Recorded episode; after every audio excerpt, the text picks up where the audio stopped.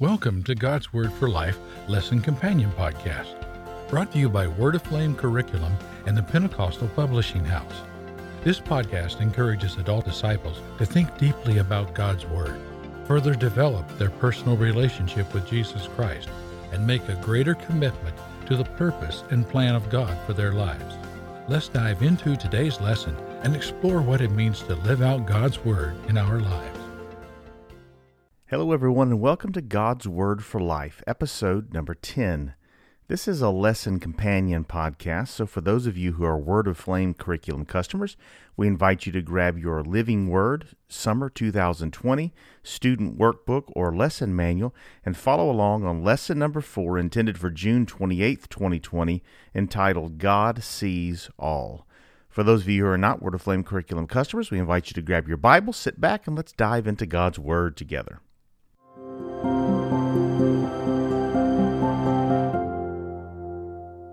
Well, before we get into our text today, I just wanted to take our attention back to the book of Genesis and think just for a moment on the story of Joseph and what made that story and what makes that story gives us so much hope today. There was a lot that happened. One of the one of my personal uh, favorite, most enjoyable stories to read through and to think about. But if you think about Joseph and all that he went through from the very beginning when God began to give him dreams and and open up things and vision in his life that he was going to do. And Joseph, as a young man, didn't really know what to do with all that. But he had this dream. He knew that God was speaking to him somehow.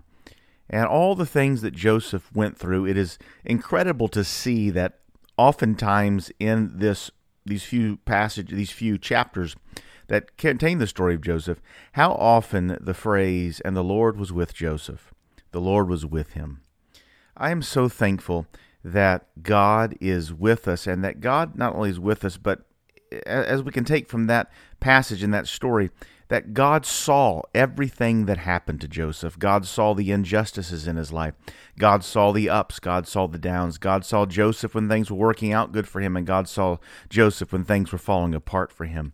But in everything, God saw him.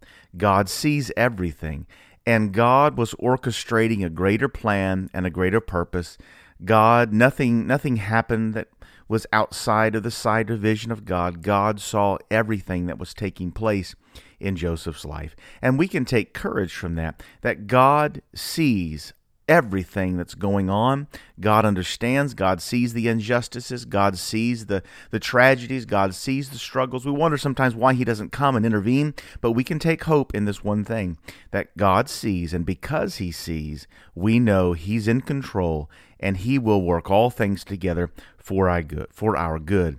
And there's this lesson we're going to look at today because God sees all things. We should seek to please him with our actions. Would you turn with me to 1 Kings chapter 21 and let's look at the word of God together today.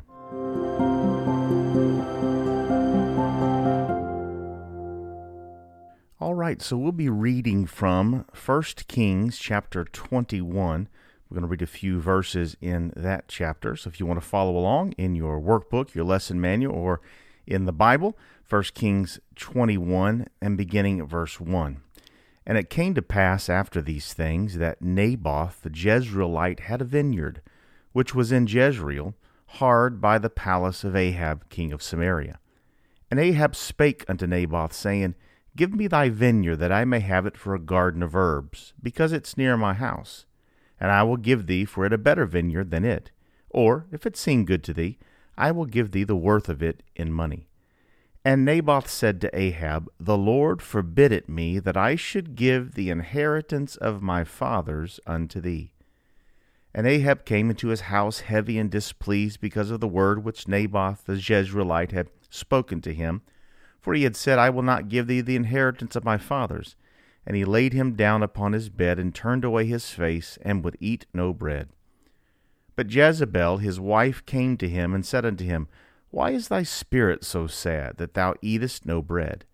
And he said unto her, Because I spake unto Naboth the Jezreelite, and said unto him, Give me thy vineyard for money, or else, if it please thee, I will give thee another vineyard for it. And he answered, I will not give thee my vineyard. And Jezebel his wife said unto him, Dost thou not govern the kingdom of Israel? Arise and eat bread, and let thine heart be merry.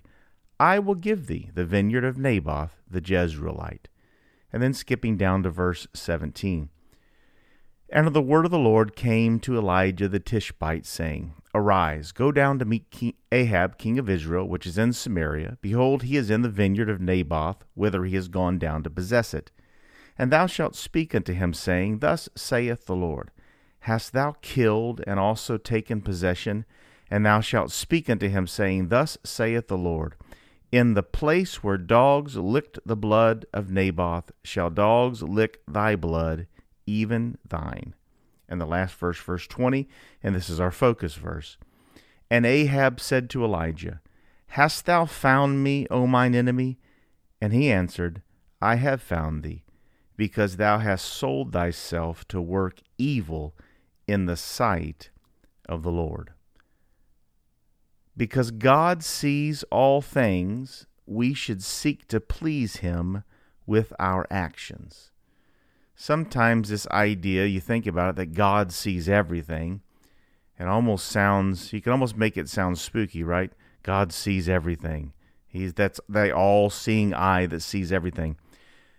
But we shouldn't see it really in that way. We should take comfort in that that God sees everything.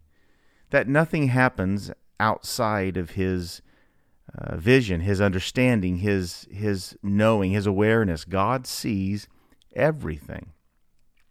Let's look at these first few verses and think about some ways we could apply this scripture text to our lives this week. Let's look at the first three verses of 1 Kings 21. And it came to pass after these things that Naboth the Jezreelite had a vineyard, which was in Jezreel.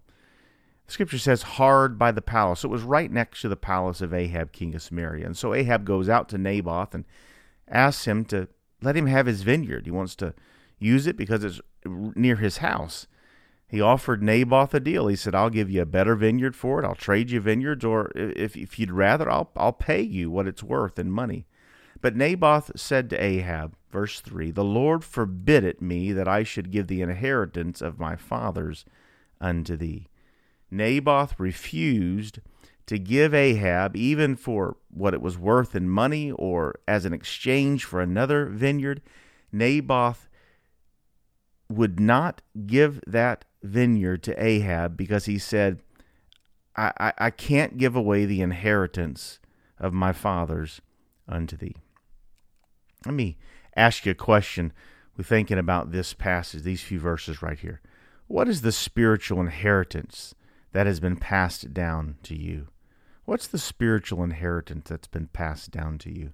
Now, for some of you who have a have a long standing history or family history in uh, the apostolic faith, the Christian faith, you have this long standing history. You can probably readily look, well, I've got had a dad or a mother or a grandma or a grandpa or a great grandfather. Uh, you you can think back at all this, but there may be some listening today that you don't have that long history in your family that that you can look at that long history of family as somewhat of inheritance, and it is a wonderful thing if you have that. But if you don't, you still have a spiritual inheritance. There are still people, whether it's your family, your your your descendants, or those that have come before you, not your descendants, those that have come before you, or spiritual leaders in your life. I'm sure there's someone that has taken you under their wing if you're new uh, in the faith, or you have you, you weren't introduced to this from your from your immediate family. There, there's somebody that's handed this down to you. There are precious things that have been given to you and handed to you by people that went before you, by people that guided you and directed you and led you and said, Follow me as I follow Christ, just like Paul wrote in the scriptures. What is that spiritual inheritance that's been passed down to you? Has there somebody that's been taught you? Has there has there somebody that's taught you how to pray? Is there somebody that's taught you how to have faith and how to trust God? Is there somebody that's modeled faithfulness to you? There's an inheritance that we have. And not only that, there's a spiritual inheritance beyond the modeling, the things people have taught us and showed us that have gone before us, but there is an inheritance of, of faith that God has birthed in you. There's there is uh, forgiveness of sins He's given you. He, he's put His name on your life. You had that in baptism. He's given you His Spirit. There's an inheritance, and you have a promise of eternal life. There is incredible spiritual inheritance that you have received, that I've received.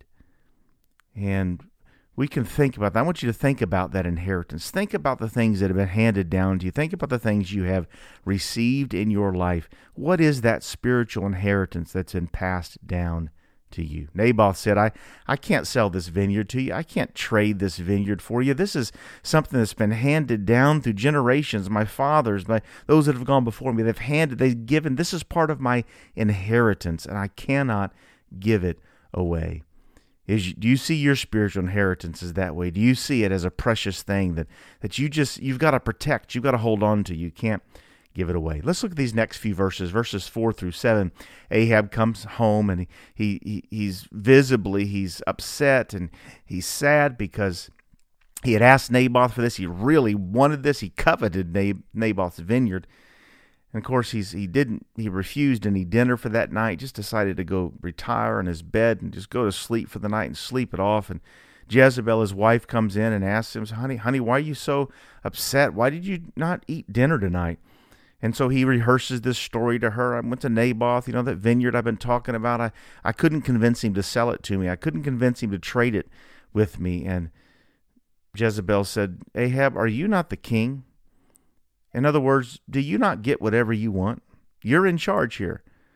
Get something to eat, put a smile on your face, put your shoulders back, lift your head up. You're the king. You get whatever you want.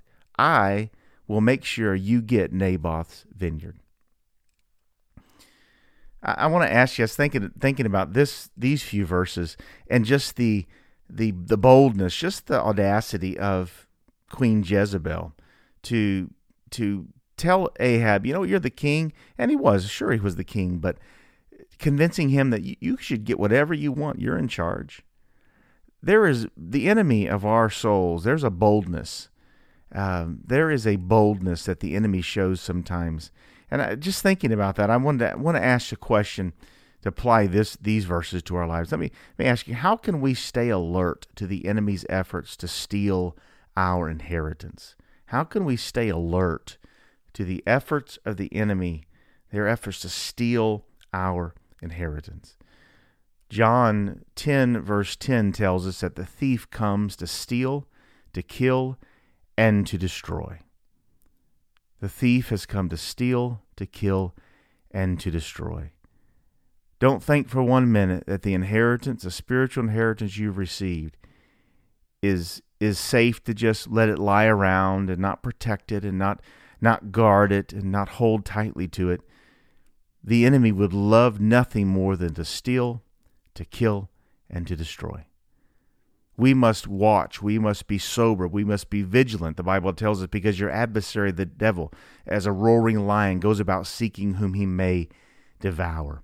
How can we stay alert we need to keep our minds in the scriptures. We need to keep our knees bowed in prayer. We need to keep our hearts humble. We need to stay alert and realize the enemy is out to steal, kill, and to destroy, and thinks he has a right to your vineyard. He has a right to your inheritance, but he does not. That has been something that has been bought with the blood of Jesus and is not for sale. And we have to guard it and protect it and hold tightly to it. Let's look at the last few verses of this passage that I read in our, our scripture text, and let's see how we could apply this to our lives. Of course, in between verses 7, 7 and 17, we didn't read it, but in between that, Jezebel does exactly what she told her husband Ahab she would do. Naboth is dragged outside the city, Naboth is stoned, Naboth is killed, and Jezebel takes possession of Naboth's vineyard and gives it to her husband Ahab. And so verse 17 picks up that the Lord spoke to Elijah the prophet and told him to go to Israel, go to Samaria, find Ahab, and tell him what I tell going to tell you to tell him. And of course he goes, he he finds Ahab and he says, he says, Thus saith the Lord, have hast thou killed and also take, taken possession? Ha, did you really have Naboth killed? Did you really steal his vineyard from him? And then he pronounces this judgment on him that you're going to die. You are going to, your life is going to be taken for this. And of course, Ahab looks at Elijah and said, How in the world did you find me? How did you know this even happened? What, how did you know that this even took place? And Elijah said, I have found you because you sold yourself to work evil in the sight of the Lord. Is this not a powerful statement? Everything that is done, whether good or evil, is in the sight of the Lord. Nothing happens outside of what God can see. God sees it all. God sees it all. So, why, this last question, why are our actions important? Why are our actions important? Well, our actions reveal our thoughts. Our actions reveal what's in our heart. It's important that we have the right actions because God sees. Our, our focused thought for this this passage and this lesson was God, because God sees all things. We should seek to please Him with our actions. Yes, we need to make sure our thoughts are right. Yes, we need to make sure our heart is right. But it is important that we may we have the right actions, for those flow from our thoughts and those flow from our heart. We have to have the right actions. God sees. So not only does God see us, and we need to make sure our actions are right, but isn't this is not this uh, encouraging to you that God sees injustice and God sees actions that do not please Him. God sees them; they they don't go unnoticed. He notices them, and He will make things the way they need to be. God will be in charge. God is in charge, and that's why He sent Elijah and He made things right. So I, I want us to think about a few things we could do this week, call to actions here that we could apply these to our lives. Number one, why don't you take some time this week and write down, describe the spiritual inheritance that you have received, that you've been given. Write it down. Write down some things that you've received, this spiritual inheritance that you've received. And then for the rest of the week, pull that out every day and pray with thanksgiving. Pray with thanksgiving each day this week over those things. Thank God for that spiritual inheritance. Write it down. Be thankful for it. Write it down and pray over those and thank God for those things. The second thing I want to challenge you to do this week is guard your mind this week.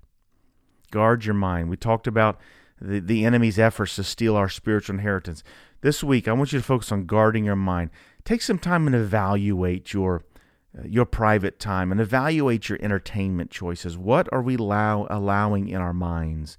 What are we allowing? Are there, are there any footholds, any strongholds we're given to the enemy, or anything we're allowing in our family that might be undermining what God is trying to do in each one of our lives and our family? So guard your mind this week. Be alert, be aware the enemy is out to steal, kill, and to destroy. And then the third thing we can apply this week is take action this week. What you think about this week? What you write down and think about one thing you can do this week that will show God through actions that you love Him. And then one thing this week that you can show a neighbor through actions that you love them. I think it's important when we look through these passages uh, each each week as we go through this in this podcast and you, you go through and you, even when you're reading the Bible on your own, you take time to slowly walk through these passages slowly walk through the scriptures and allow God to speak to you and direct you and apply the Word of God. The Word of God gives life, the Word of God gives hope. We can apply this Word to our lives. God sees everything, and because He sees all things, we should seek to please Him with our actions. Lord Jesus, we're so grateful. We're humbled by the sacrifice that you made for us on the cross. Your actions proved to us that you loved us. You sent your word and you said that you loved us. You sent your word through the prophets, through the and you said that you loved us, but you didn't leave it just in words. You took action. You showed us For God so loved the world that you gave only begotten Son. We're so grateful. We want this week to let our actions show you that we love you, to let our actions show that we love our neighbor. We're grateful for the inheritance that has been in our lives, and we want to guard our hearts and our minds so the enemy cannot steal, kill, and destroy the precious inheritance that has been placed into our lives. Guide and direct us this week. Let your hand rest upon us. In Jesus' name, amen. Thank you for listening to God's Word for Life Lesson Companion Podcast, where together we explore what it means to live out God's Word in our lives. If you haven't yet, make sure to subscribe to this podcast. And if you are looking for other Bible study tools and resources to encourage you in your walk with God, visit us today at PentecostalPublishing.com.